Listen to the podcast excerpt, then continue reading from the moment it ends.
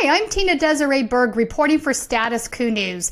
This week on the Right Wing Insanity Report, I am bringing in a guest, Eddie Kim. He writes for Mel Magazine based out of San Francisco currently, but you've also seen his work in The Guardian, Vice News, and other uh, areas. He writes about right wing extremism, obviously from an Asian point of view. So we're going to talk today about not only the increase in Asian hate crimes at the um, hands of right wing extremists, but also the fact there is right wing extremism that exists within the community. So, welcome, Eddie.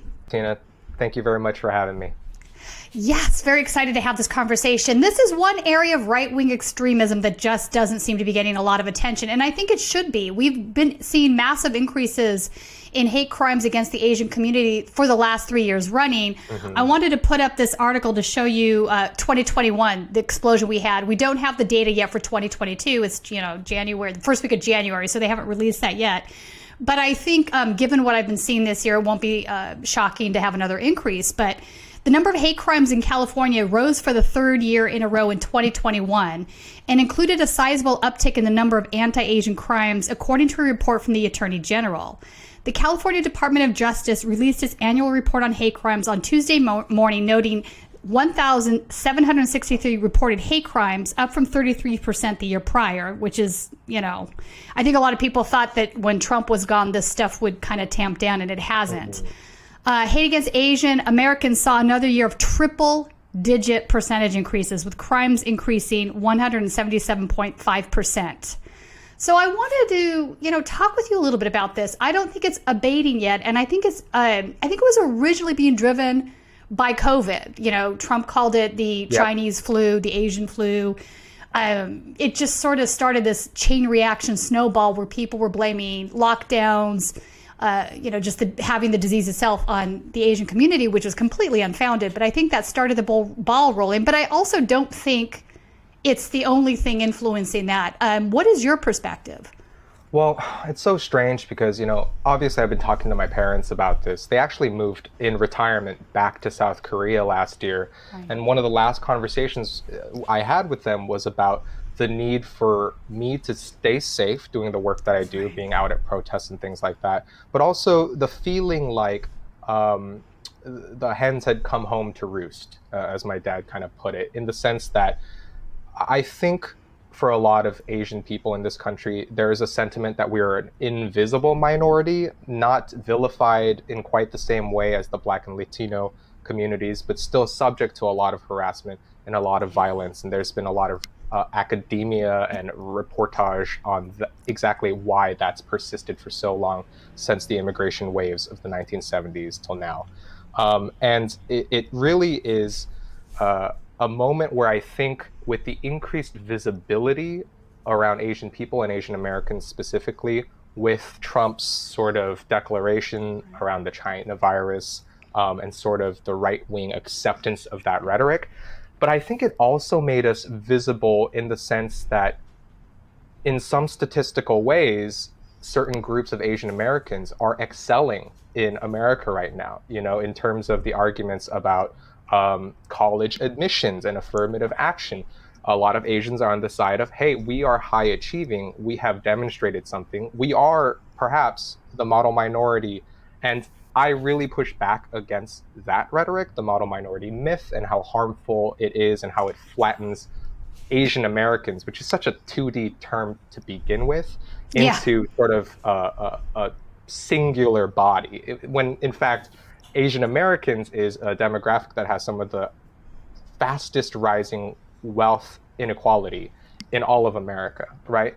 But I think yeah. that increased visibility made Asian Americans more of a threat. It made them seem even more other than before. And it's not just because of the COVID relationship, but I think decades of our communities expanding, um, gaining some generational wealth in some demographics, and otherwise becoming a little bit more visible, a little bit more visible, a little bit more visible. And it made me think about this 2020 paper that I just read in the journal Criminology. And it basically looks at how hate crimes come from uh, inspirations around political threat and yeah. emboldenment of people who are uh, opposed to certain kinds of change, progressivism, and certainly growth in minority communities. And I found it fascinating that you know, it, immediately after emancipation in 1865, the Ku Klux Klan formed as a means to preserve white supremacy, right?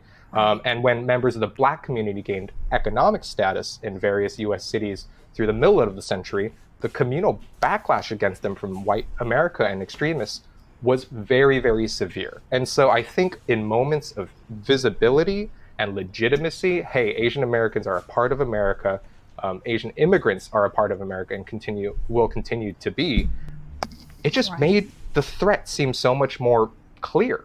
Um, and I, I think that is continuing to persist.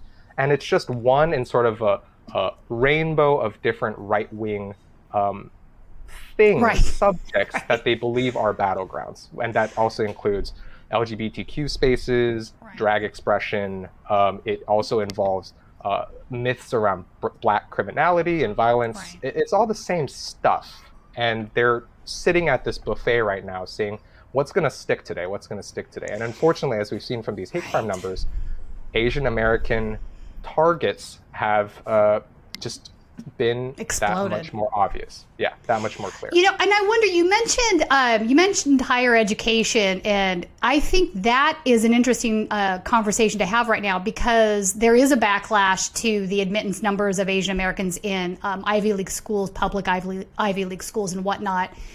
Um, and do you think that maybe the jealousy surrounding that or the anger surrounding that is is real because now you've got maybe some white guys that have not uh, applied themselves in the same way as an Asian American student might have, right? Didn't do didn't do quite as much homework to get all the A's and AP classes, right. didn't maybe do well on the SAT, whatever. But instead of really taking a look at themselves, they're going to blame the you know the fact that there's a lot of Asian Americans that did do that work and were admitted, um, you know, into into these universities. And I have to say, when I was at UC Irvine, I was kind of turned off a lot by some of the rhetoric that even existed then. They would call UCI the uh, University of Chinese Immigrants, like it was a yeah. thing that the white dudes would say, and I would be like, "Wow, really?" I'm like, "You're just pissed because you guys, you know, don't rule the roost anymore, so to speak." And when so, we got rid of, um, let me say this: when we got rid of affirmative action it had the opposite effect. All of these guys were convinced that that's why these students were getting in to the university or UC, right? Turns out that wasn't the case, and then even fewer white dudes were admitted. Like the, the numbers of women that got increased as well. So, so yeah. oopsie on that. But what are no, your thoughts it, on that? It's a good point, and it's something that I'm trying to parse out right now. I'm writing a long essay on meritocracy in higher education, and simply the fact that listen, the vast majority of Asian people who go to um, you know higher education in this country do not go to Ivy Leagues. They do not go right. to prestigious schools. Right. Um, the vast majority of Ivy League seats go to white people who have legacy, legacy. Uh, who have athletics, right. who have other forms right. of merit, which right. often in this country that means daddy or mommy paid a lot of know, big bucks to a school. And so, for yes, so number one, yes, Tina, I absolutely have heard the, the bitterness, the sort of jealousy around Asian achievement in academia. You know, the typical digs about, oh, you know, they have no personalities, they're just good at studying. In fact, that's right. what Harvard University, this lawsuit against them right now, that's what they're trying to parse out with the Supreme Court is that, you know, why is there such a huge gap between um, what teachers and cohorts say about a student not just academically, but in terms yeah. of their personality and their generosity, whatever, their character traits. And why are Harvard admissions people saying, "Oh, these Asian kids are kind of boring and they're flat, and we don't. Their grades might be good, but they're not. They're scoring low on things like curiosity and courage." Which is nuts. That is. Oh my god. Yeah, I saw so, that. It's so, yeah. crazy.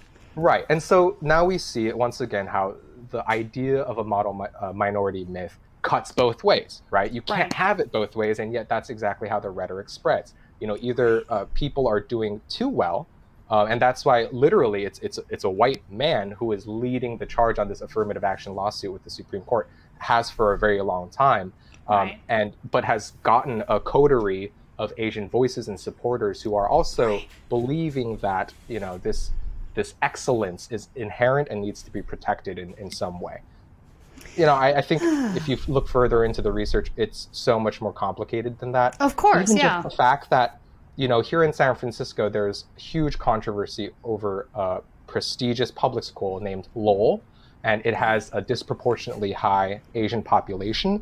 And honestly, uh, research is starting to show that in environments like that, if you put anybody, including a student who is struggling, into that environment with better resources, cohorts and peers who are more engaged, et cetera, et cetera, turns out that their achievement increases. And so Right. it's just a very complicated swirl of identity politics and so, Yep. sort of social pride too, right? Like I was taught that I needed to be studious because that was going to be my way of like making it in the world. I don't know, you know, at 32 whether that's panned out exactly the way I envisioned at 17, but Yeah. uh, nonetheless, this is something that also comes from within our own homes. That's um, right. And our it's culture. cultures. But you know? It's not just Asian cultures that view uh, education that way. A lot of Exactly. the Scandinavian c- uh, countries do too, but nobody wants to talk about the way Finland perceives its education No, system. nobody wants to talk about Nigerian uh, excellence in American right. higher ed. Cuban, Uh, even. I mean, you know. yes, that's right. The list goes on. Yeah. But to, to, to kind of circle back, I think this is why it's so interesting to wonder why does white America uh, look at Asians Right. as a threat? And when do we not appear as a threat? Because I've also written about the uh, sort of biases and racism within like the dating pool, um, online Right. uh, dating pools and, and, and sexual culture. Um, Asian men routinely rank the lowest uh, among all uh, groups racially in terms of attractiveness in that online setting. So there's a lot going on. And I think what has been very good to see is that in one way or another, Asian families, Asian couples, um, Asian communities are talking about this and thinking about this explicitly. Uh, and unfortunately, I think for all the good that that does, it also leads some people down the rabbit hole. Um, Right. Down the rabbit hole of saying, why is society like this? How do I fix it? And I think that's where a lot of certainly right wing extremists stand and how they see themselves in the mirror. And that includes Asian extremists who are right wing. Um, and Yeah. I think something that is not very much discussed in this country, and I'm, I'm mulling a magazine story on it, is what Asian conservatism looks like, what Asian reactionaries sound like. Um, and I think that is a, a really sort of untapped world. Oh, I um, agree. has, again, very deep roots in America and, and sort of original waves of immigration here. You know, in fact, and we'll, and we're going to talk about this in a minute. I want to talk about an article you wrote in Mel Magazine in regards to the way the right wing extremists fantasize about Asian women, because I think this is pertinent to the conversation as well. But yeah, right wing extremists within the uh, Asian community absolutely exist. I have interviewed several of them, including one that was a sovereign citizen. Um, and th- that's a, that is an incredibly extreme anti-government viewpoint, right right wing militia, like I don't believe in paying taxes kind of viewpoint. So any community is uh, not going to be monolithic, right? There's going to be an expansion of beliefs politically and otherwise within the community, and I just think people struggle with. Um, when they when they look at a community that they're not a member of, it's just more easy and convenient for them if they can put it into a box, which is never Yeah. the right thing to do because you're going to lead yourself all, down all kinds of wrong pathways. Um, you published a piece I want to put up for a second here because I thought this was a really good um, lens with which to discuss this particular subject material. Asian women have always been a deadly obsession of white men. Um, and, you know, I think that this is definitely true. We can see it not only with the stereotype, right, but just in the real world. Um, you were, you're opening this piece talking about uh, the guy that committed this horrible sh- mass shooting um, Yeah. of several uh, spas. Um, he fetishized and otherwise scapegoated for a pandemic abuse behind closed doors, even gunned down. Asian hatred is designed is a designed piece of the American experiment. So at some point on Tuesday, March 15th, a 21 year old uh, with a Richard Spencer haircut, which is that very fascist haircut, and a scraggly red beard walked into Big Woods, Good, Big Woods Goods in Canton, Georgia, and bought a 9 millimeter pistol. Um, he planned on driving to more spas and massage parlors in Florida, but for now, the motive is officially unclear. There's no end to the chatter on chanboards, meaning 8chan, 4chan, Yeah. Reddit and Twitter about why Robert Aaron Long chose spas that were allegedly Asian owned. Was it a race, race, racist hate crime? Was he more of a misogynist? Was it a religious fervor based on his Baptist beliefs? I'm guessing it's probably a little bit of all of that, but uh, Yeah. walk us through your thoughts on this. You know, in that next paragraph, I basically say maybe a motive is almost beyond the point because again and again, we've seen um, young and middle age and older uh, white male shooters, uh, killers, yeah. um, choose to go out in the sort of the trope of a blaze of glory. Um, and even if they have manifestos, even if they have online Reddit posts, even if they have sort of a journal that seems to explain what happened, I mean, often violent expression is just the last thing someone thinks about. It's effectively suicide. Um, and so it's confusing. And instead of it being like, oh, like Trump talked about COVID and that's what inspired this guy to go out, I think it's so much more complicated than that. I think it uh, is an example of how there is great harm in a lack of representation and a lack of humanization yeah. of minority people in this country. And so right. when somebody like that gentleman goes into a fury and goes into their own radicalized spiral yeah. and they need to get it out, they need to get that feeling out. They're going to look to people that they think, oh, there will be others who are on my side, at least. You know, it, it may be less of a pointed, I'm going to look for an Asian person and do it. Although, of course, that happens. I don't want to downplay explicit acts of Asian targeting. Right. But sometimes I think it's just that society has painted people in, in a way that makes them seem less important, less human, um, and more symbolic rather than in, an individual of flesh and bone. And and I think, you know, I, I kept thinking about that while writing that piece. Maybe that's me trying to um, downplay some of the human horror of all of this, but um, I, I, think the genuine reality and, and why it's not easy to fix this through conventional means like policing and criminal right. justice is because this is the result of decades and decades and decades of political and social pressure yeah. that makes certain people feel under attack. Now, if you really look hard, the people under attack are Muslims, are undocumented Latina people, are um, you know undocumented Asian people, are poor Asian people. But but I think the narrative has made it such where you know, we talk a lot about the great replacement theory among yeah. white extremists and white conservatives. Um, I think this is an expression of that, of that fear, of that tension.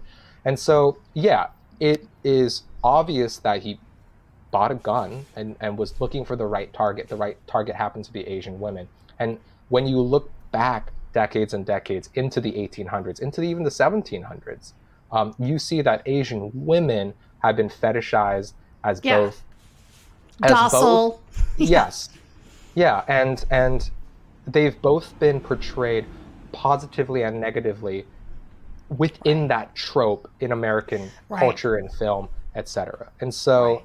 when you think when somebody thinks of uh, who can I kill and get kind of get away with it, maybe that's what plays into this this sort of invisibility of the real humanity of the community. Um, and yeah, I certainly other minority communities know exactly what this is like when they are targeted yeah. as a result of white fear. Um, and that's exactly why you know Tulsa burned down. Right. You know, that was Black Wall Street. Uh, and that's not a coincidence. Um, but it's also not as easy as saying, oh, people planned on just destroying the black economic sort of market, and that's their goal, and they pulled right. it off. No, there's so much more behind it. There is so much more behind it. Um, I wanted to um, switch gears and talk about right wing extremism within the yeah. Asian community. I think this is a really important part of the conversation, too. I think a lot of people on the outside that don't pay attention to these movements are often shocked to discover that there are, you know, quote unquote, white nationalists that are not white. and and it's a thing it's a thing everywhere not just within the asian community but also within the hispanic community the black community yeah. you name it it exists um, you know, it's sort of predicated, I think, as roots in just uh, fascist nationalist ideals to begin with, and, and, it just grows from there. I think what's unique about uh, the interior of the Asian community is it's often perceived on the outside as uh, the closest proximity to white. Yeah. And um, I want to I want to highlight for a minute that a lot of the old school uh, nationalists, right, and also race scientists, race uh, race based scientists that want to talk about race being real and attributes being assigned to race, right? A lot of them have had to grapple with Asian data on IQ and a whole host of other things because it doesn't fit neatly into their there's a hierarchy and white people are at the top, right? Yeah. So so it's a it's a very messy conversation. Um, I want to pull up an article that I thought this is from the uh, Global Network for Extremism, so they do a lot mm-hmm. of reporting on and research in this area, where they're talking about. I'm gonna scroll down to this one paragraph. Oopsie, hang on, just lost my mouse. There we go. Um, that really kind of gets to the crux of this. Um, so it is crucial to recognize that far right, alt right, or even red pill movements that exist in Southeast Asia are just as heterogeneous and diverse as the people living in the region. Yeah. As part of this, the extremist ideology adopted by the two detainees in Singapore should not be interpreted as an unprecedented phenomena in Southeast Asia, but one that has existed for some time and has been generally accepted. The general hostility towards communism and socialism, and I think this is part of the conversation right there, mainly amongst the ASEAN five countries, can uh, make it difficult to treat far right and alt right ideas as potential problems, especially when many of the concepts were borrowed from recent what recent Western far right thoughts to be reshaped and mm. f- localized for mainstream appeal. Although it is tempting to conclude that both youths and adopted Western style far right extreme, extremism in response to Islam's extreme, Islamicist extremism, I uh-huh. can't get that out, this is only a superficial interpretation. It is necessary to dive deeper into the ongoing politics of othering, be it Singapore, Malaysia, Thailand, or any other Southeast Asian state. Existing far right movements in various states um, share ethno religious aspirations to preserve the purity of their respective nations, separate from the presence of other religions or ethnicities that are not considered to have a legitimate claim in the state. And I think also, you know, getting rid of globalism in general that they feel has been very uh, problematic.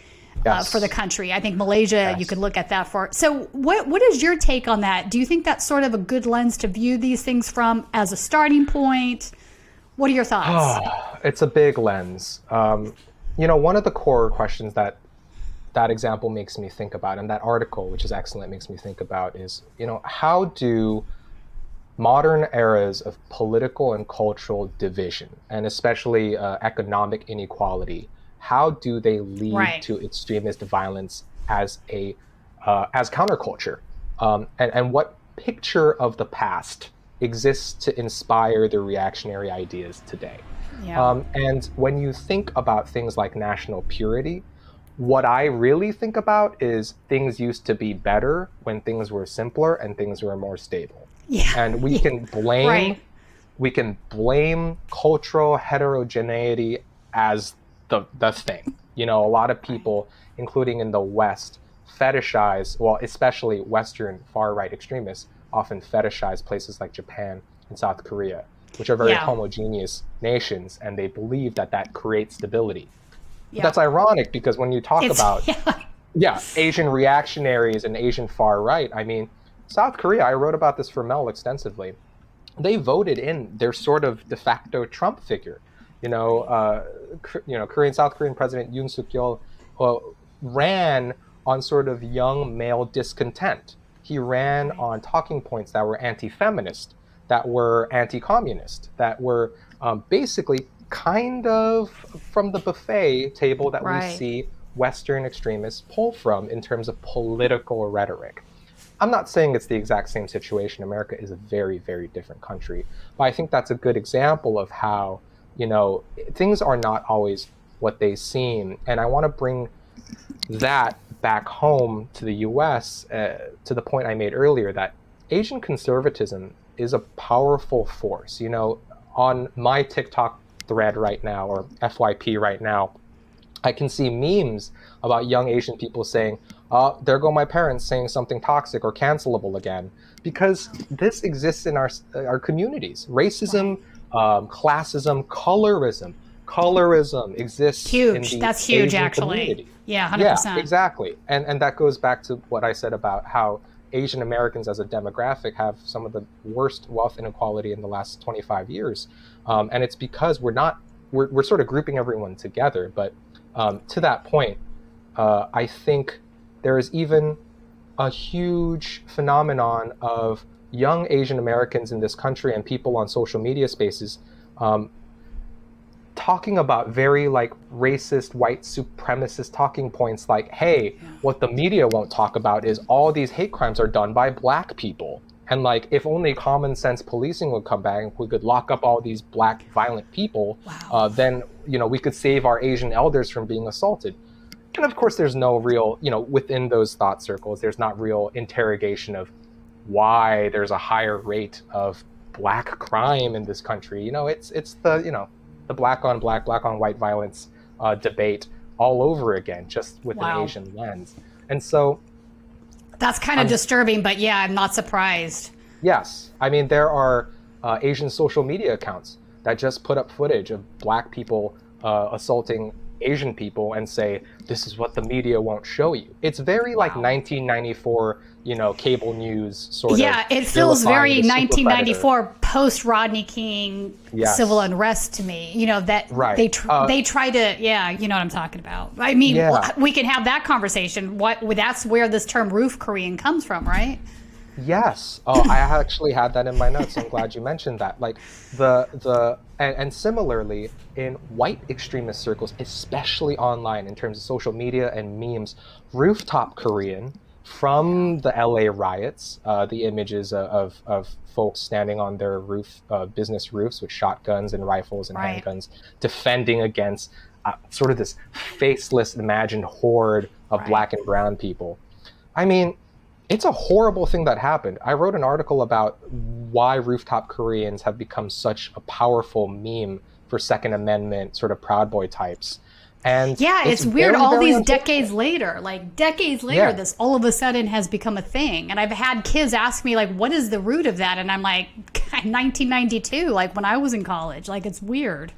And honestly, it, it feels a lot like let's boil it down. Look at this model minority yeah. doing what nobody else had the guts to do, which is shoot right. guns at black let's and brown people who are trying them. to take yeah. their stuff. Yeah, it, it's right. a tokenizing process. Now, I have family members who live through that experience yeah. for real, and it's not a cool thing that they want to make like fascist memes about. It was like right. a horribly traumatic experience and yeah. a wake up call. And you know, I, I, think certainly it left uh, uh, some Asian people with a bitter taste in their mouths about their fellow minority communities and feeling victimized by that. I think you can't really help it when no, of course you can't. the way it does. But, I also you know, I think. Can I just interject yeah. this right here? Mm-hmm. I think the thing that that still sticks with me to the to this day. I mean, I was like you know 22 or something when this happened. But Daryl Gates, our our then police chief, who was an incredibly racist individual, like horrifyingly racist, was at a fundraiser ignoring what happened, mm-hmm. and his instruction had had gone out to the LAPD to just not intervene. Just not intervene. So mm-hmm. really, this is a, a, a, racist white dude basically telling two different minority groups that I don't give a shit what you do to each other, burn down your you know businesses, go after each other, whatever. Right. It's not my problem. It's not as long as you don't come into the white wealthy neighborhoods, it's fine. I mean, that's sort of the messaging that he was putting out. And I know that, you know, at the time, several LAPD officers were like, why can't we go? People need help. This is insane. Why is he preventing us? Why are we in this parking lot for hours and hours just standing here? I mean, it was, there were so many messed up things from, um, from that, that, that happened. And I think to come forward 25 years later and decide that this is a good thing to create a meme over is just really off putting on so many levels. It's super, super off putting, but I'm not at all surprised, right? I mean, I think so much of um, modern right wing expression is sort of couched in irony and layers yeah. of sort of sarcastic right. support. You know, when I think about how the Proud Boys um, sort of appropriated the Swahili term for freedom as their like rallying cry. Yeah, uhuru, you, right? You know, yeah. it, it, it's just you see the jokes kind of writing themselves uh, for that yeah. community, and I, I, think it's the same thing. Now, wh- what I think the real harm is is when this rhetoric, which is so infused with this regressive idolization of an America that once was, and sort of subliminal and often explicit ideas about white supremacy yeah. um, and how there is a hierarchy in America and why Asians being closer to that white hegemony is actually right. a good thing.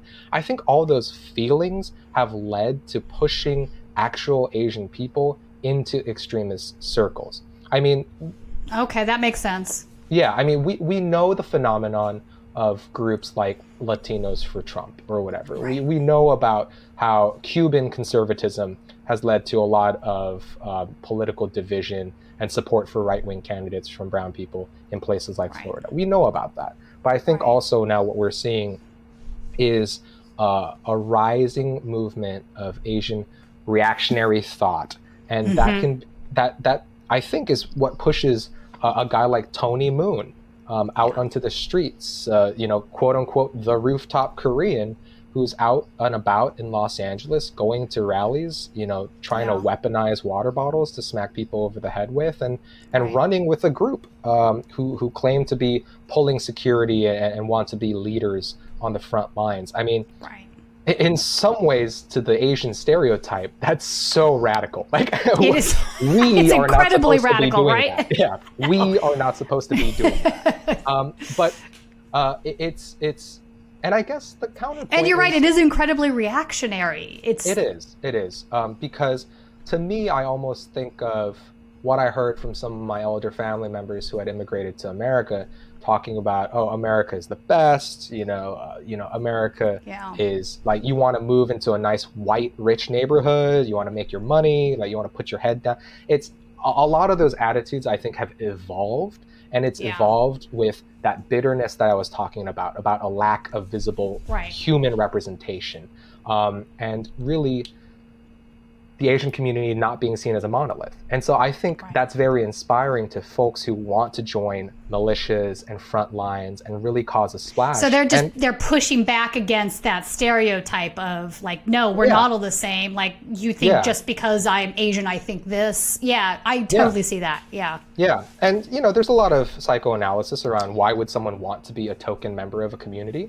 Hey, maybe mm-hmm. that comes into it too. But I really think right. that. Um, it is an evolution of conservative thought that existed in Asian, especially East Asian uh, communities, yeah. and that's you know my experience being Korean, um, okay. evolving into something new, just like it has for other parts of American society. Right. You know, 25 years ago, we couldn't have imagined the insurrection uh, when it happened for me, it was the most obvious thing that could happen. yeah, Given, exactly. Uh, like yeah. it was like, yes, of course that happened. Anybody that had been paying attention to these groups were like, yeah, okay, yeah, right. that happened. So this is a uh, good point yeah. about how like the movement of the Overton window or the normalization right. of certain forms of politics, uh, how that yeah. movement toward the right affects all people. You know, victims, yes. To go back to the start of our conversation, victims, absolutely, but also inspiring new members of extremist groups. And yeah. um, if I'm if I'm going to be fair, I would also say that there's a lot of energy among young Asian people to become anarchists, to become a part of Antifa sort of circles, yeah. to, to, to serve right. as the extremist front line um, in defense of things that that uh, they see as fascist. Yeah. Yeah, and, and, and protection of things that they feel is important. So, you know, not to both sides this, but to say that this energy um, and context is leading people into new territory, I believe is actually really, yeah. really true. Um, uh, oh, I think it's definitely true. Um, you know, I think back, I had, there's a uh, LA Proud Boy who is uh, Asian. I think he, I believe he's from Vietnam, but I'm not 100% sure. But, you know, I had this conversation with him one day. This is about three, four years ago, actually, and it. I've never been able to let go of it because it was so. It was really a stunning conversation for me. What he said, he was being frank, and he told me he told me that when he moved to this country, he his parents or when his parents moved to this country, not him, he was uh, not here yet. When his parents moved to this country, they were uh, sponsored by Holocaust survivors. Mm-hmm. And so I thought to myself, and I said to him quite frankly, I said, "So then, how can you do what you do now? I, I, I really want you to explain this to me." And then he said, "Well, Nazis don't exist anymore," and I'm like Nazis don't exist anymore, but they do. And he's like, no, they don't. Nazis died out in 1943. And I'm like, that's a ridiculous way to reframe this conversation. You're basically trying to say if you're not associated directly with World War II Germany, that that ideology has no place. And I'm like, that's ridiculous. That's absurd. Of course it does. Um, and then I went to his Facebook profile page. And do you recall when Bernie Sanders did that rally? And I believe it was Arizona, and and a group of guys threw a swastika over the side of the mm-hmm, railing yes. in the middle of the speech. So he had a, a, photo of that on his Facebook page with a giant circle around it. And then in the conversation was a bunch of P, you know PYOB. I knew you was you guys, hearts, hearts, like so the whole nine yards. So um, I, that's stunning to me, right? You came to this country because of Holocaust survivors, but yet here you are siding with folks that would see Jewish people not exist, more or less. Um, yeah. Uh, how do you square you know, that circle? It's a wild thing because it yeah. is deeply reactionary, and I think it's rooted in. I really do think, and um, Eddie, and I'd like to know your thoughts on this too. I think a lot of it's deeply rooted into in uh, anti-communism, right? Whether that's real or not doesn't matter um, you know, the American perception of what communism is, right? Yeah. Reactionary yeah. to that. Yeah. You know, the anti communism movement, if you will, maybe just rhetoric, and the anti sort of communist uh, party of China sort of thing right. is really fascinating because for a hundred years in America, it's just been this catch-all boogeyman right. that yeah. that you know, if you let too many yeah. immigrants in, you're communist. If right. if you workers' if you rights, want to increase Medicaid, yeah. it's communist. right. right. Um, you know, I even wrote for Vice recently about uh, some online agitators who are trying to push MAGA communism, which yeah. is, I mean, these are theory nerds. These are like Marxist theory nerds, and they think I like, know, oh, we, are going to sell MAGA communism to the MAGA crowd, and we're no, gonna, you're not. going to accelerate political.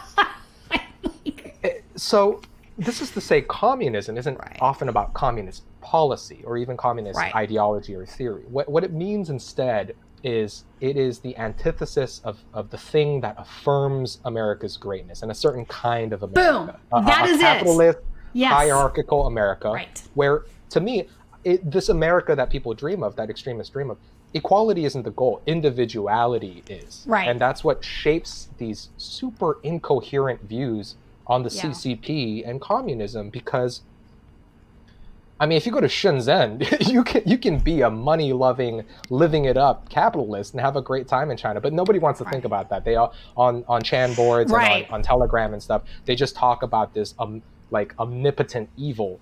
That, it just uh, it doesn't yeah. make sense. I mean, at this point, China has state state sponsored capitalism is what I right. is how I refer to it. But it, it is definitely not a uh, command economy anymore. So right. the idea that it is is kind of absurd to me. Um, on that note, I actually want to play a couple of videos so people understand what we're talking about. I know you've seen this. Um, let me explain it before I, I play some of this, but.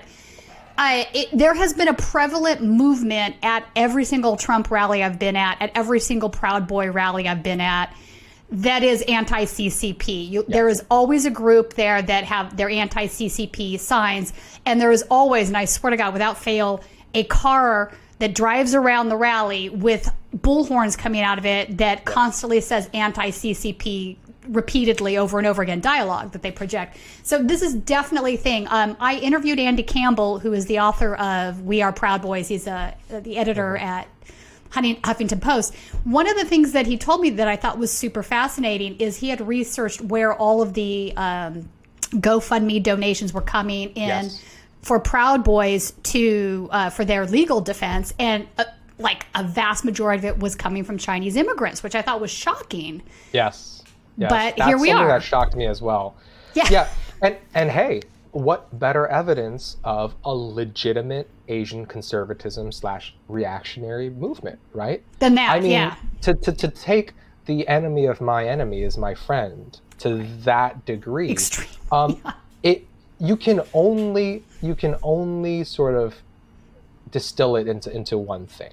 You right. believe that America that you want is under attack from forces and that any means are necessary to, to repel that quote unquote right. attack. right? They so, think uh, Biden and any sort of Democratic Party infrastructure is being infiltrated by the CCP. They actually, uh, in fact, let's play this video. I have two videos. We can play them both, but I, I just so people can get an idea of what we're talking about if they haven't seen this before. Good afternoon, America. This is Prince, and this is Evelyn, and we're from the new federal state of China. We're outside here at America Fest 2022 at Phoenix Convention Center. Today, more than 100 supporters from all around the world of New F- NFSC has shown up here to support our cause. And uh, we're so honored to be invited by NFES and by TPUSA to have two main stage speeches as well as two booths, uh, 126 and 127 in the exhibition area. So we're the people of New Federal State of China, and our mission is to take down the evil Chinese Communist Party. Thank you, Prince. Uh, today we have met a lot of uh, freedom-loving Americans and uh, people from other countries to celebrate this uh, huge event. Uh, and the people stay our booth and know uh, about our mission. And most of our, all of them are were amazed that what we are doing right now.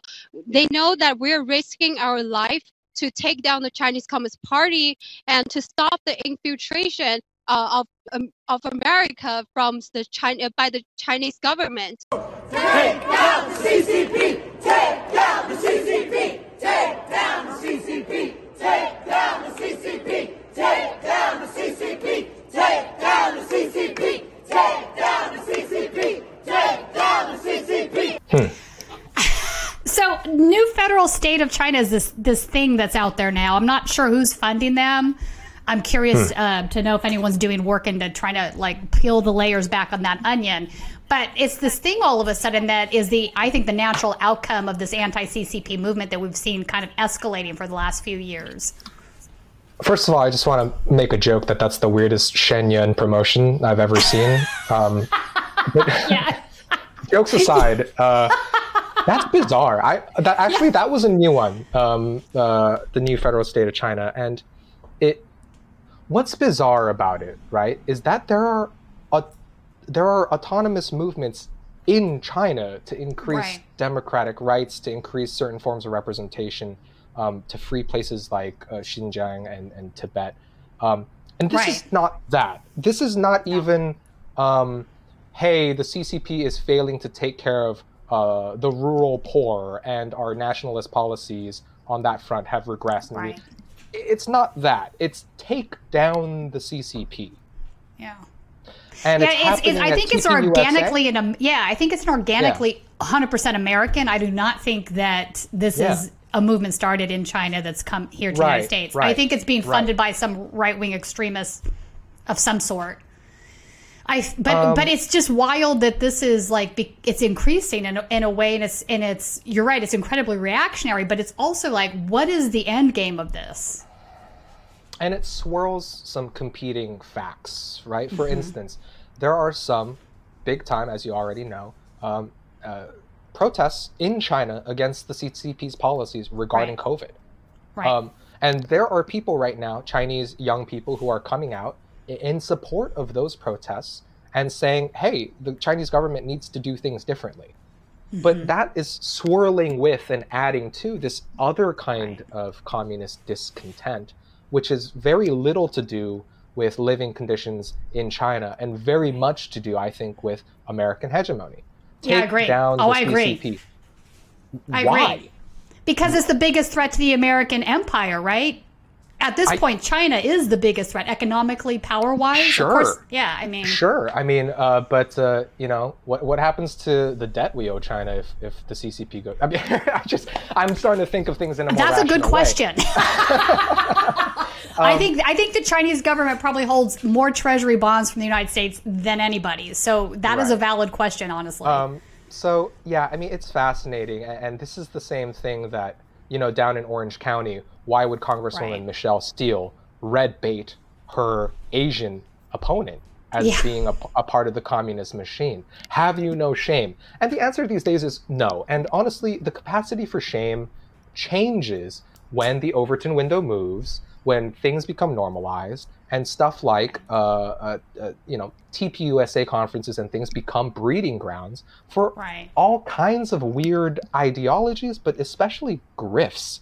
And I don't want to dismiss NFSC without doing research as being a grift, but it smells of a grift, right? Yeah. Because it's so opaque, I its goals yeah. are so not transparent, and it's yeah. who who are these people? What is their stake in it? You know, and I've written a lot about pol- the political grift and how that's almost the new political economy, right? Right. It Is is you know these sort of uh, various people, MAGA communist, uh, you know, uh, um, acolytes, um, people who are just dirtbag sort of right wingers in RVs, going from rally to rally, trying to make a buck on live streams Yeah. to people like you know at the very top folks like tucker carlson who have made Right. institutional money off of this type of rhetoric and so yeah i um I, here i am just shaking my head somewhat annoyed and shocked but not at all surprised like you yeah, know no, this is it's wild.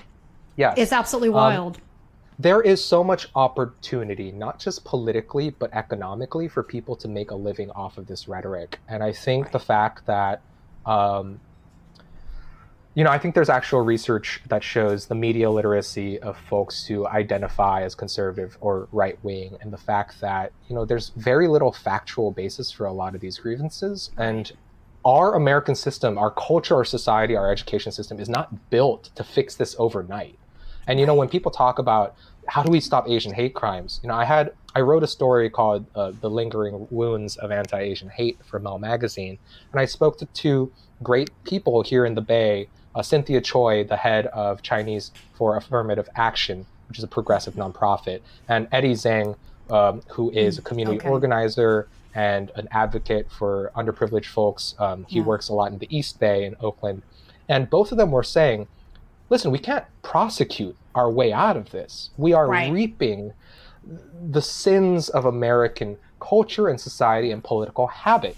And Yeah. what that means is not only are is an is an angry extremist right going to look for more targets, right?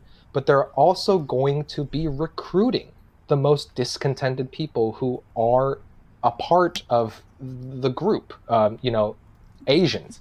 You know, you can either be a, a, a chink or some other slur and you're a commie, or you can be on the right side and you're a wholehearted American and you believe in democracy and all these sort of you know uh, stereotypes.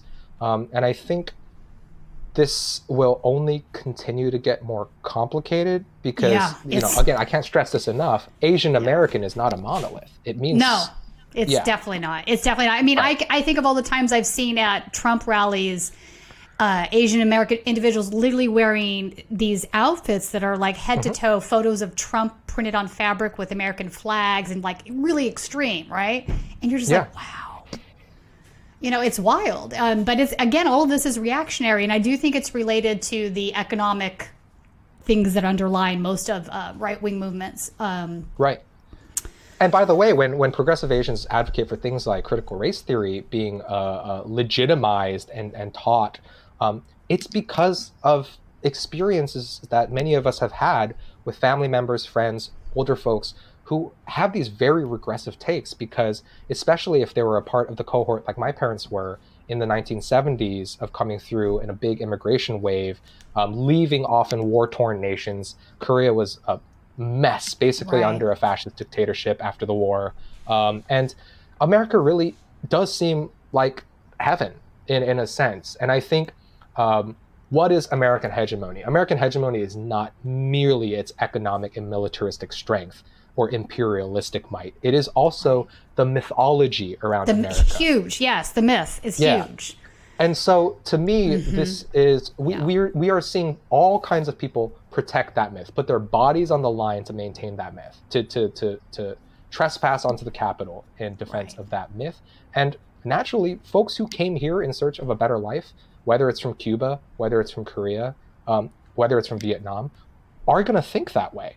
Uh, and I don't mean to say that I, uh, Asian extremism is becoming the next big thing. I actually think we're still underrepresented in that sort of political. uh, Yeah, oh, 100%. Uh, Yeah, I agree Very much you. so. Yeah. But but this is the start, right? It's and the and this st- is there's always a yeah. start.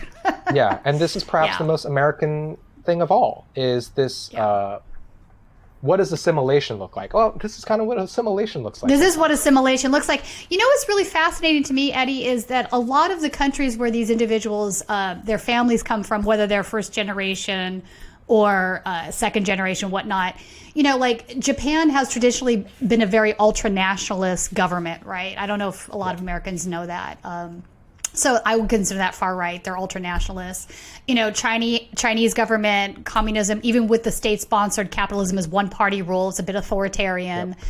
Um, so there there are Malaysia, obviously. I mean, I can go, we can go down the list and see that there is a lot of like Vietnam, the history there. There is a lot of authoritarian regimes. Uh, the Philippines, like you know, that that is kind of been predominantly the forms of government, whether they're right or left, they've taken some form of authoritarianism. So I wonder, like, so then you come to the United States and you're like, I want freedom. I, I believe in this myth of civil liberty and, uh, you know, unbounded freedom, and that's what's attractive to me.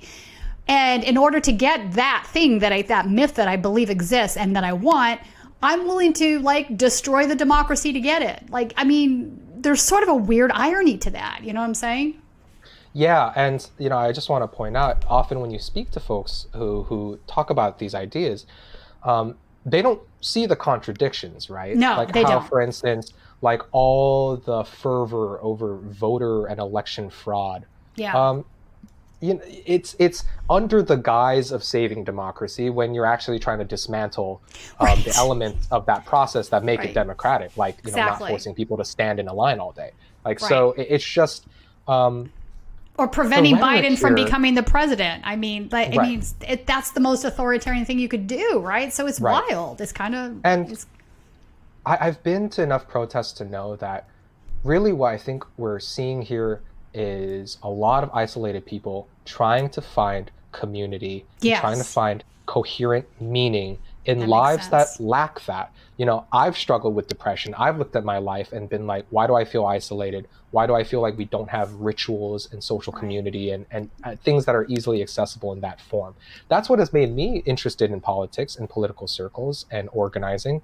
And uh, unfortunately, I think it's just on a spectrum. And um, it's not it's not strange to me at all that folks um, like Asian Proud Boys and, and things like that that they relish in being different, in being not who they're supposed to be. not yeah, And I think- as as yeah, what the world perceives them to be. Yeah, Right. And I think that's a slightly different kind of discontent than um, our white peers who are in those same exact spaces, right?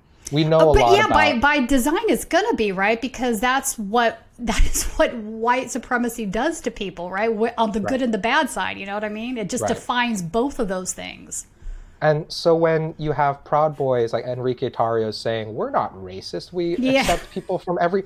I know that they accept people from everywhere. I mean, that- you know, we've seen enough Proud We've Boys seen it, but that doesn't mean they're not racist. racist. No, no, it doesn't. No, it doesn't. It, it You know? means that any means to an end is necessary, and Right. sometimes that's that. But you know, you talk to the mo, or you you Right. read from the most extreme perspectives in extremist circles, and they're like, oh, everyone's just a pawn on the way to something else. You know, why does the far right have a Yeah. snitching problem, have a rat problem? I wrote about that, and it's because these are often opportunists yeah, uh, and it, that's that is a huge differentiation between um, you know both sides like oh the left antifa it's simply not the same it's not even remotely. Yeah, the same no. money the same energy it simply is not so No.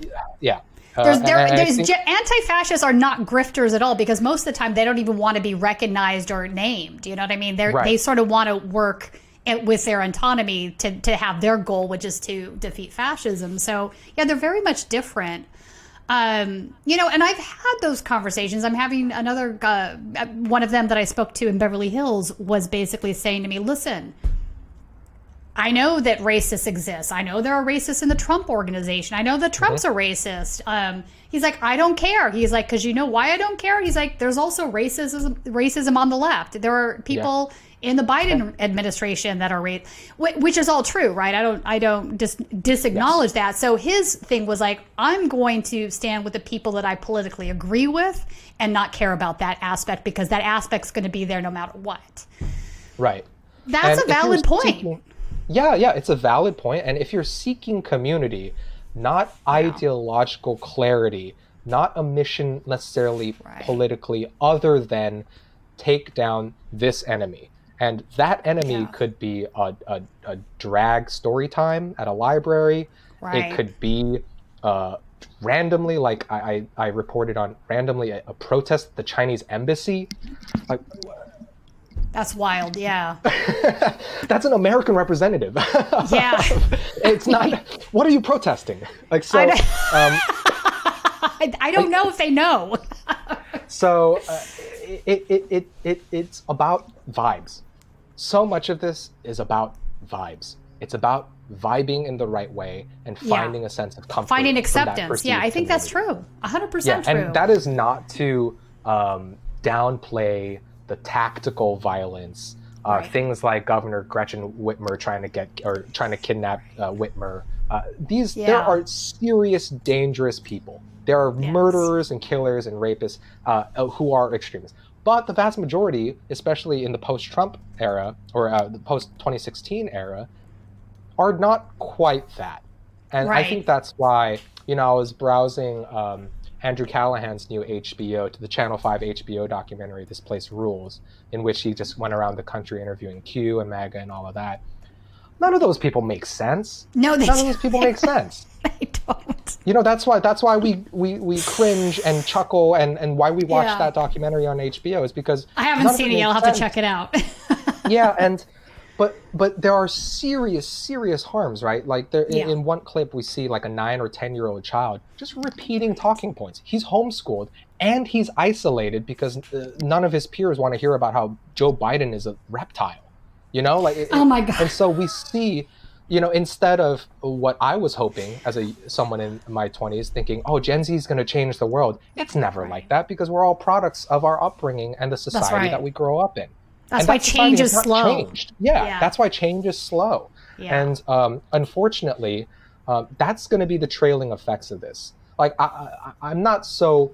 I personally, I'm privileged enough to not really be fearful of getting attacked by a white or Asian person uh, who disagrees with me politically. What I am afraid of is the descendant of that thought, right? Whether that's a literal child or just their effect on their community, their families, Yeah. the people around them. that kid has And no yes- idea that that's false information. That's No, really tragic. no, no. It's tragic, And- and- really.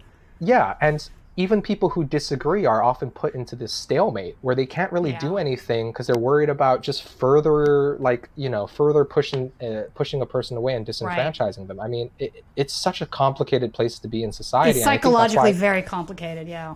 yeah, and I think that's why scholars are really looking at like what needs to change structurally in the way that we're educated, in the way that we communicate with one another, in the way that we break out of echo chambers, especially online. Um, I think that's where a lot of the the sort of energy is is being put into, and rightfully so, because I don't think we can just uh, counter protest and police our way out of this, unfortunately. And I think both of those things do play a role. But um, but it, you know, especially in I'm, I'm uh, heartened to hear that uh, more people are reporting hate crimes or hate incidents against them, um, and you know that's a good thing. You know, people need to be aware of this rather than it happening and just going home and trying to forget about it. So Right. yeah, it's going to So- be a long road ahead. It's going to be a long road ahead. Before we move on to the next topic, which is I want to look at some of the writing you've done with uh, abortion and white supremacy. You're familiar with sovereign citizen. Yes, very much so. ideology. There- there- there's no sense of what belongs to who, and you know, uh, and then uh, to, to me that makes for a lot of chaos. It makes for a lot of theft, and it paves it paves the way for tremendous violence. And we've seen that in every you know communist revolution uh, that we've observed in history. There's always tremendous violence. There's genocide, often based on class. Uh, and uh, you know they, they what they do is they foment a lot of hatred for anyone who happens to be successful. So it's built on on greed and avarice, really. So, and I'm not saying there isn't greed and avarice in capitalism because there certainly is. But you know, at the very least, in capitalism, transactions are they're they're supposed to be voluntary. So you know, we effectively believe that you know uh, within uh, the boundaries that are established by God, which is that we may not initiate force. Uh, you know, against the life, liberty, or property of anyone else. Within those boundaries, we should be allowed to do as we please as individuals. So, you know, with our own lives, with our own liberty, with our own property. This seemed really counterintuitive to me at the time that uh, that anybody that came from the Asian culture would kind of jive with these beliefs. Um, but a lot of it was, again, driven by anti communist rhetoric. Uh, what are your thoughts on that? This is probably not a very common thing to see, I'm guessing. No, um, it's not something that I've come across a lot. In fact, if uh, within the topic of sovereign citizen movements, I think it's Black Americans that are uh, maybe highly represented.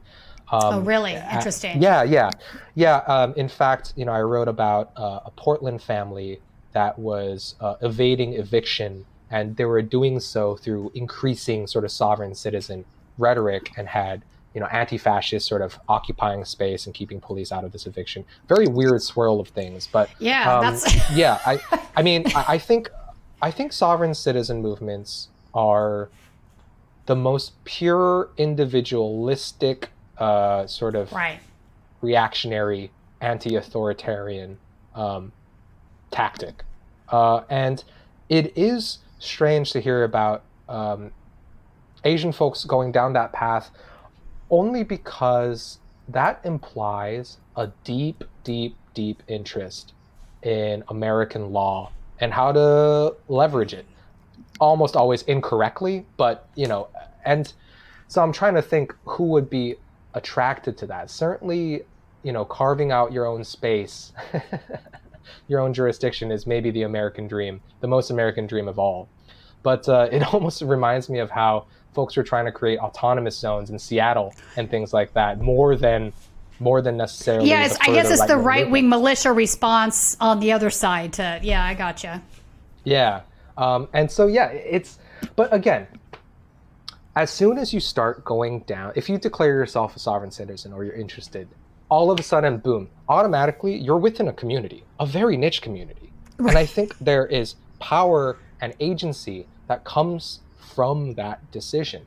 Okay. Because legally and financially, I don't think it's worth the trouble for most people to, to, to leverage no. the sovereign citizen thing. It's very, no, very well, complicated. Just, to me, it doesn't make sense because, it, especially if um, you're somebody that believes, if you're super right wing, it makes sense to me. But if you're somebody that believes in leftist ideals such as the common good, it doesn't make sense. The reason you pay taxes is because that money goes into funding the fire department, paved roads, libraries, right. you know, things of that nature. And these guys don't think they should have to pay any taxes to the yeah. government, or, or, there's no, you know, common public goods. Yeah, well, and I will say, Tina, um, I think maybe one of the counterpoints is that sometimes there is kind of a land back or reparations take oh, okay. to sovereign citizen movements. Um, I have not of, seen that. Interesting. Yeah, I think um, within uh, uh, the Black sovereign citizen movement, that okay. is often uh, the case. It, hmm. it is a wrestling back of, of control and agency. Um, and I think it's partly inspired by, I mean, perhaps the oldest autonomous movement in terms of Native American uh, reservation lands and things like that. Although the history around that is very tragic, of course. Um, I, I, think there is at least this idea that um, it's almost interesting. To me, it that, almost that, that makes more sense to me than this Ruby Ridge kind of mentality. But okay. Yeah, uh, you know what I'm that's saying? All the, you know, with the Bundys, that's also the, a right. similar thing, right? You know, hey, these are my cattle; they're on BLM lands, but that's mine. You can't mess with it. Type of attitude. Um, right. It, it does kind of, yeah, yeah. To me, it is uh, a vision of like old America. You know, like 1700s, like 1800s right. yeah. type of America. It's it's that sort of vision, and you know, it's funny because I've heard that strategy applied to so many political niches, including like incels who want to create like right. a new territory right. just for other incels where women can be invited, but you know, and they, be slaves, to, agree to be raped. Yeah. right. And so it, it's, yeah, it's like this little template that you can place on a top of a lot of political ideologies where someone gets to the breaking point and they're like, you know what, screw it. I'm just not going to participate in American right. infrastructure anymore. It's like going off the grid, except you uh, right. refuse to pay taxes and then get audited by the IRS in a very right. painful, years long process. exactly. Not my idea of a good time. I, I, so on that note, I want to turn towards white supremacists uh, and their obsession with abortion and fertility rates, right? So this yeah. is definitely a thing. It sort of ties back into the idea of, of white replacement theory, right? The reason yeah. that a lot of the neo Nazis out there are against abortion is because they don't think white women are having enough white children, and they want to encourage that, right? They they need they think white women are need to have like twenty times more babies than they already are having. Um, so you wrote two um, pieces that I thought were both very good. The first one I want to put up is white supremacists like the Buffalo shooter are obsessed with fertility. Mm-hmm. Um, this is an angle I don't think uh, a lot of folks have considered because Mm-hmm. this goes beyond just the abortion. This is the actual fertility, right? So the Buffalo shooter talked up birth rates and demographic demographic demographic shifts as key indicators of the replacement of whites in America. It's an old trope wielded by right-wing America since the turn of the 20th century, and it's become a powerful meme to justify violence today. If there's one thing I want you to get from these writings, it's that white birth rates must change. That's from his manifesto. Yeah. Um, so reads the first line of the Buffalo Shooter's rambling 180 page, page message to the world. Much of it was plagiarized from previous mass shooter manifestos, and though many portions of the document, um, and though and through sorry, and through many of the portions of the document, 18 year old Peyton Gendron obsesses over women and their fertility, regurgitating right wing talking points about the loss of white supremacy as other races fill in America. So that was the first piece. I want to talk about that uh, first, and then we'll turn to the other one on abortion. Um, it's a common theme. Yeah. We've seen it. Um, they're convinced that, you know, part of the problem I have with their rhetoric is in their mind's eye, all white women agree with them, right? Yes. We all, uh, we're, none of us are, are dating people outside of the white race, which is insane. right. and and we all want to just have white babies, and the reason we're not doing that is because we're not staying at home; we're out working instead, or whatnot. So, what are what are some of the thoughts you had when you were writing this? You know, to, to me, it's so interesting how so much of white discontent in this country is evidenced as boiling down to the perception of scarcity. They are losing something. And that's what's so powerful about the hegemony, right? Like it's it's a big fancy word used by leftists and all that, but it, what it really talks about is why is there dominance of a culture and of a group? And what mythologies maintain that? And so this fear that there's loss, there's loss of, of, of speech rights, there's loss of protection from police, there's loss of fertility and white children. It all comes from, I think, a long-standing insecurity. And we saw that again, we saw that after Reconstruction, we saw that after Jim Crow laws fell. And most recently, um, it, it became a fight when schools were forced to be desegregated and the Christian right saw what was happening and they were like, oh, like, no, no, no, no, no. Like, we, we have to Yeah. put our foot in somehow. And which is why the anti abortion debate first got started in the 60s. I mean, Christians were not all that upset about abortion till that point. No, they weren't at all. And in fact, Catholic Church actually supported abortion. If um, there's a great documentary on this called "Reversing Roe," if uh, Mm. anyone has an interest in that, you're right. It was not a it was not the thing that it is today. Right. And so we see an example of how civil rights uh, advancement led to a need to desegregate schools, which led to perceived scarcity of white spaces, white education, all of that. Um, and so, you know, to create abortion as a wedge issue um, makes a lot of sense. And, and to tie it back to fertility, it, it makes a lot of sense because it's not the thing, it's a thing Right. that It's is a a- part of the argument. Right. You know, it's never just about fertility. It's never just about immigration. It's never just about um, the harms of minority representation. You know, it's it's it's the same thing when men seem to be upset that a woman was going to be a ref in the NFL. Remember that argument years Yeah. ago when the first female referee in the NFL and and some people made it out to be a decline in the sport or the Yeah, loss is- of jobs for men if that was ever the issue in the NFL. It- It's it's, yeah. crazy. So, Yeah. you know, scarcity. And I've been trying to think about how scarcity affects all of the political discourse and turmoil in this country.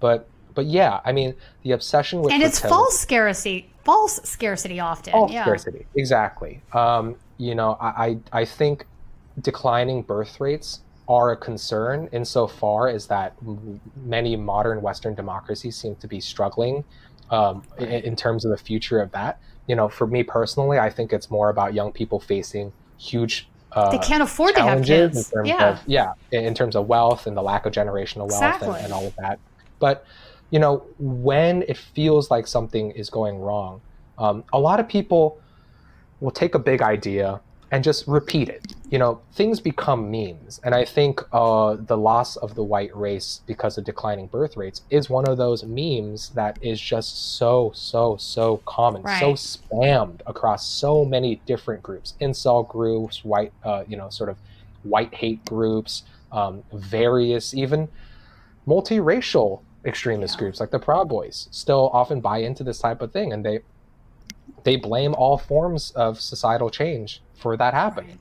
Oh, like you know, oh, is it the queerification of America that's that's Right. doing this? Is it is it critical race theory and people wanting to marry outside their race? Like that doesn't even make sense. What are, what are the connections really? But you know, when you Yeah. feel like you're under attack, you're going to push back somehow. And I think this is uh, another way, you know, and that's why I say when someone like that young young man goes on that mass killing and writes "white birth rates must change" in his manifesto. I mean, does that really, to me, does that really explain what pushed him to that point? No, it doesn't. What it explains is that they were subsumed in an online culture, most likely, Right. that was memeing the hell out of that point.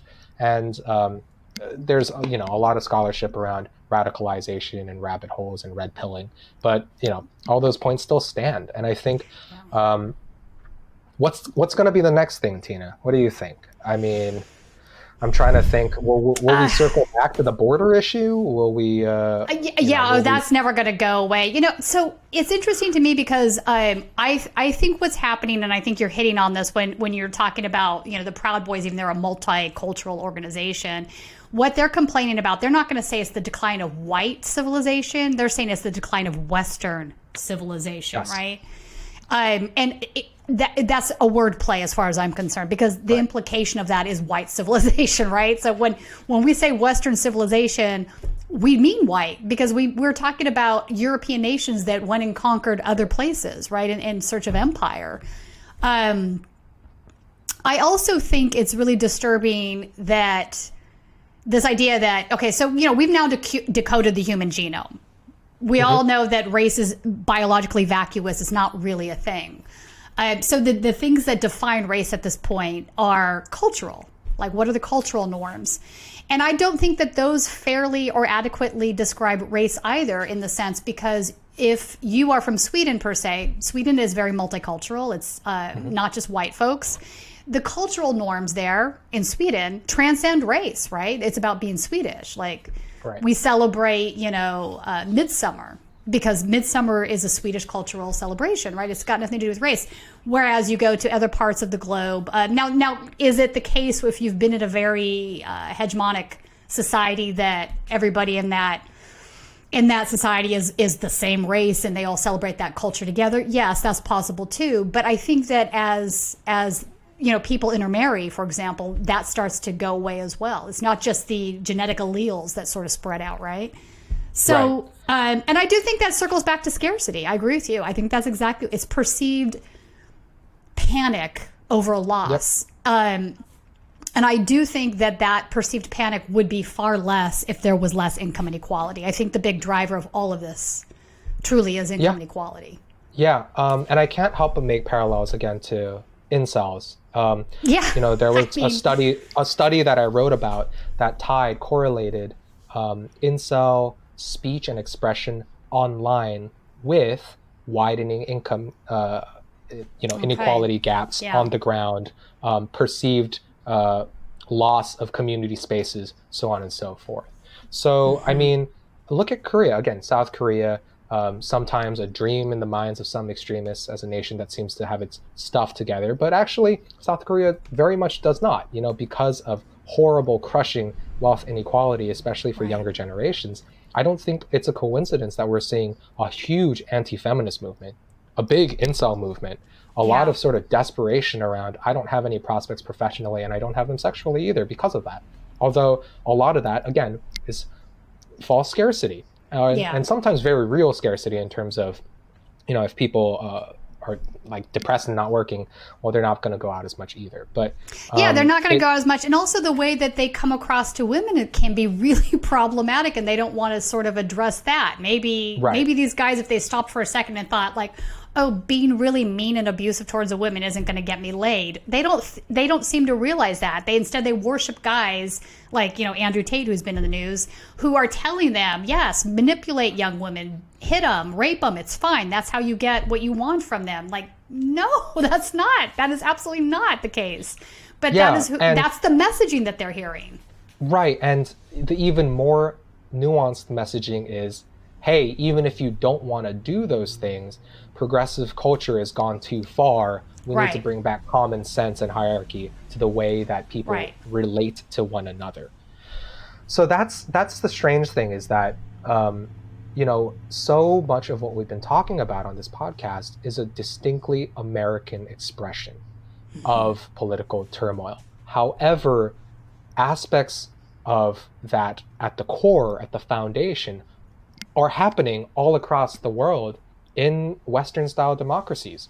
Um, uh, and it's really creating a lot of the same patterns in terms of male discontent, discontent in the hegemonic demographic, um, and uh, and how the internet thing leads Yeah. those folks into very very defined niche rabbit holes um, where they can come to a certain kind of potentially violent conclusion Yeah. about what needs to change in the world Right. um, and that's why you know January sixth is such an American thing, and yet it's not.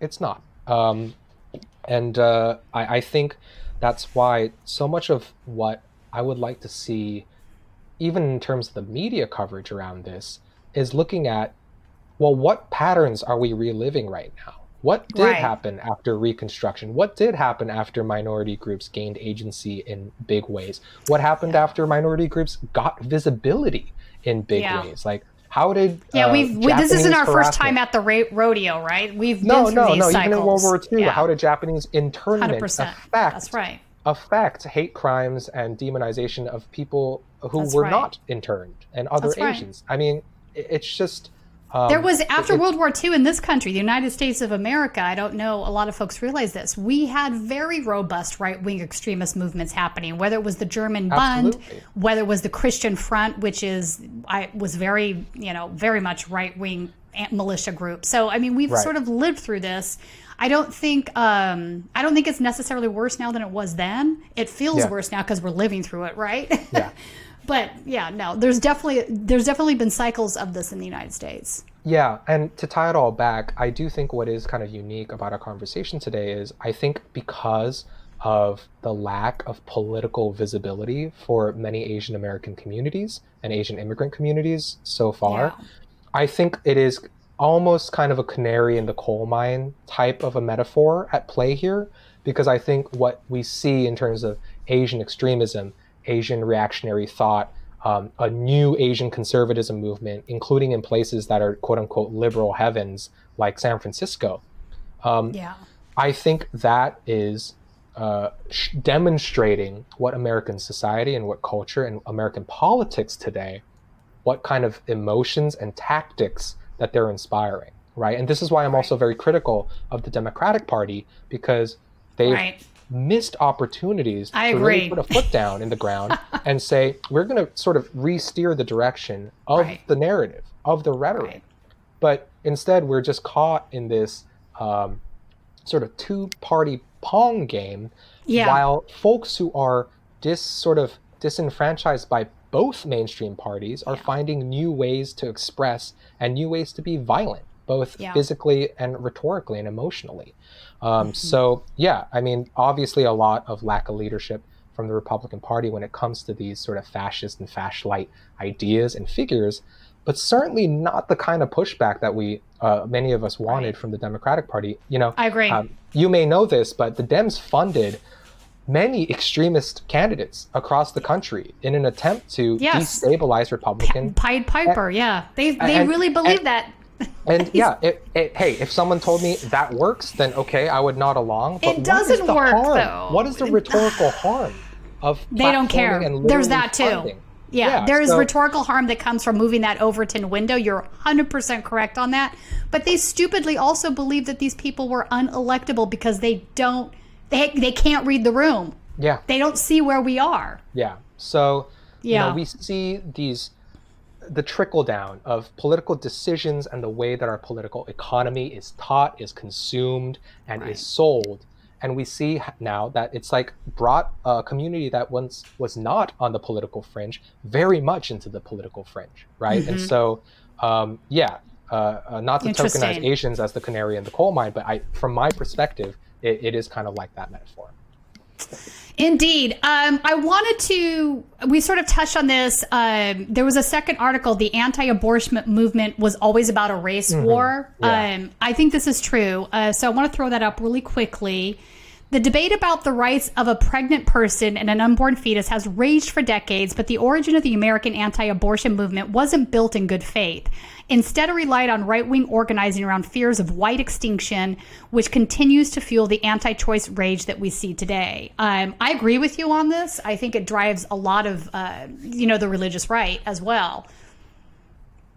Yeah, and I think um, later on in the article I mentioned, you know, some of the words and actions of the biggest leaders in this conservative religious movement say it all. You know, Jerry Falwell, um, very very famous. Um, he claimed later that opposing abortion inspired his religious career, but Yeah. in reality, he didn't even deliver a sermon on the topic until more than five years after Roe versus Wade had passed, um, according to a historian. Uh, and his his close friend and ally Paul Weyrich basically said the quiet part out loud when he said, "quote What galvanized the Christian community was not abortion, school prayer, or the Equal Rights Amendment.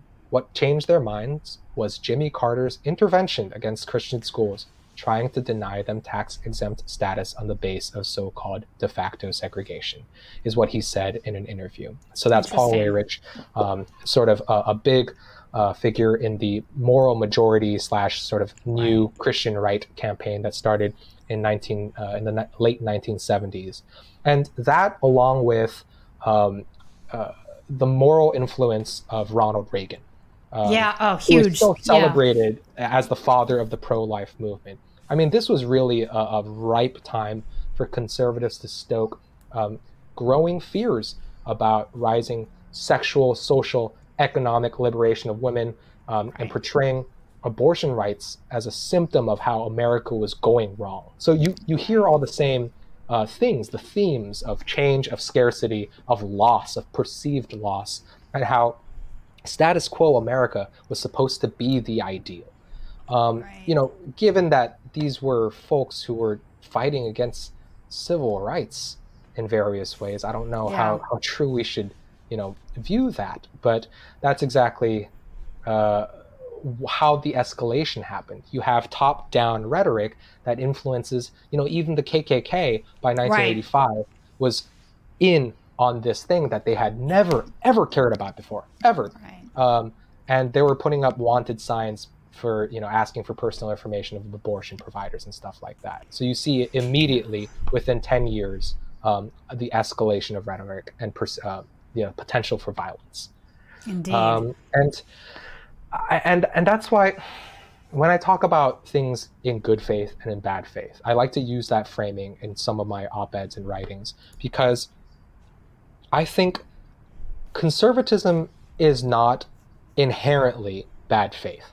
You know, I Right. would be okay with the existence of an American conservative movement that was basing its rhetoric on evidence and scholarship and with good faith interaction and debate with the other side. But unfortunately, I think what we've seen right now is a regression of politics where everything is kind of a money making opportunity and anything goes if you can attempt to get the final uh, Right. uh, outcome that you want. And so something like this, like the new Christian right in the 1970s and 80s, working in bad faith to gin up um, tempers and panic about abortion and about the corrosion of American society at a time when America was becoming the most successful, most capitalist, most rich uh, uh, uh, nation in the world. right. It's just a little bit bizarre, right? It, it doesn't Yeah. it doesn't make sense in the way that some of us want it to. But I think that's by design. I think Right. the, the the the smoke and mirrors is always by design when it comes to this kind of extremism and this corner of conservatism, which has now become far more than a corner. It's become the landscape.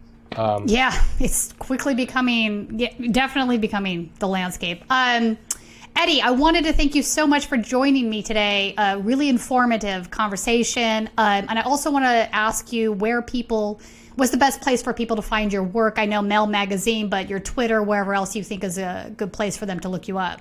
Um, thank you so much for having me, Tina. This was a wide-ranging and honestly, like, really thoughtful conversation, even for me to walk through as I'm writing um, an academic journal article on actually rising reactionary politics in All right. Asian communities. So, Awesome. um, Perfect. You can find more of my stuff. I'm still on Twitter, still hanging Yeah. on. I'm at still hanging on Kim too. So yeah, Eddie Kim X, E D D I E K I M X.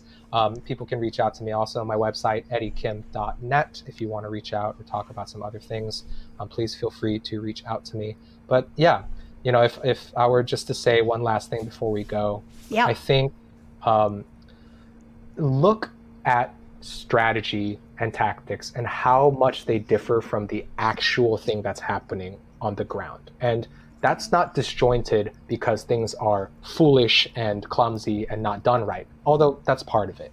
It's also like by design in a way to sort of serve as a misdirection from what people Mhm. are really wanting.